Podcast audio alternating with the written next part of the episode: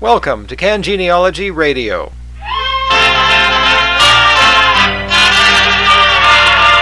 Get out those old records, those old phonographs.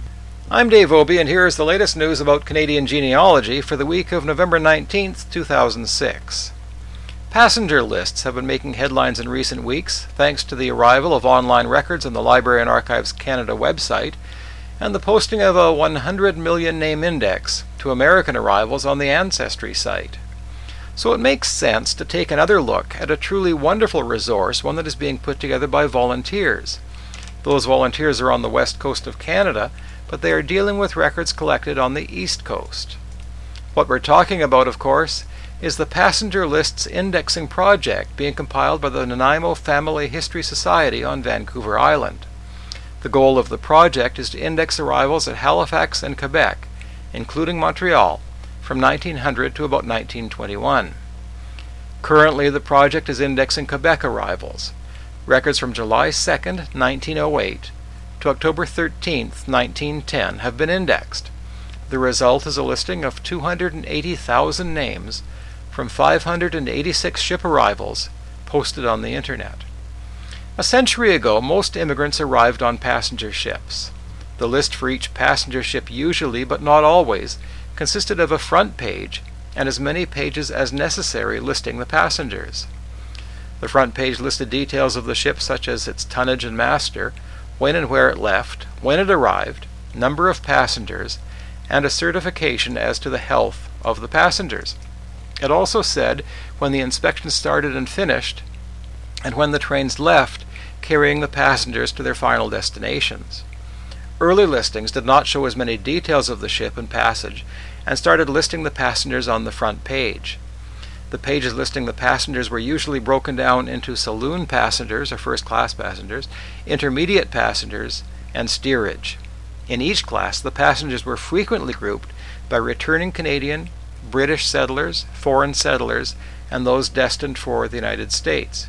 Usually these groupings would be in rough alphabetical order. If the ship picked up persons at a second port, those persons may appear at the end of that group. Usually the purser or someone else on the ship would write out the passenger list filling in most of the columns. Then at the port the immigration agent would add details such as the amount of money they were carrying and who and what they were going to. Nanaimo's index is in portable document format, or PDF, and requires Acrobat Reader or similar software. If you do not already have Acrobat Reader, you can download it for free.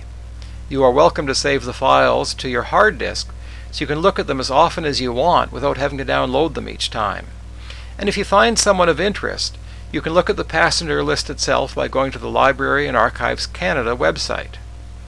This indexing work is a large project that will take many years to complete. It would not be possible without the many volunteers who are transcribing the lists. The Nanaimo Society deserves recognition from across Canada for taking on this project. It's a lot of work, and it's remarkable that so much has been done by a relatively small society. Also worthy of note this week is a news story that you can read online at itbusiness.ca. It is about the posting of the 1851 census on Ancestry.ca and quotes a couple of people. Yours truly is one of them. There's also Tim Sullivan, the chief executive officer of MyFamily.com, the parent company of Ancestry. Sullivan's words are probably more interesting than mine. He said that Ancestry started working on the 1851 census in May, and it took 15,000 person hours to complete the project. No optical character recognition technology can read 19th century handwriting, so every line had to be read by real people. Sullivan also told the magazine that Ancestry.ca has about 12,500 subscribers now. The site has the 1851, 1901, 1906, and 1911 censuses, as well as other records, such as the Canadian Genealogy Index from the 17th to the 20th century. And finally, we would like to send a special hello this week to Ken Aitken, who is in hospital in Penticton, British Columbia. For many years, Ken's name was synonymous with the Prairie History Room at Regina Public Library. After he retired, he moved to Penticton and embarked on an ambitious new career as a speaker at genealogical seminars. Life has a way of hurting our plans, though. Ken's health won't let him do all those speaking engagements, so he is keeping busy with his blog, genealogyeducation.com. And he is also working on a book on tracing female ancestry. We'll be watching for that book, Ken, and in the meantime, we're all thinking of you.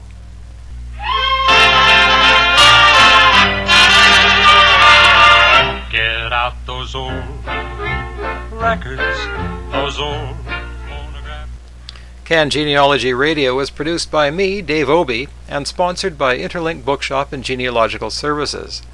Links to all of the sites mentioned will be found at cangenealogy.com/radio. Thanks for listening.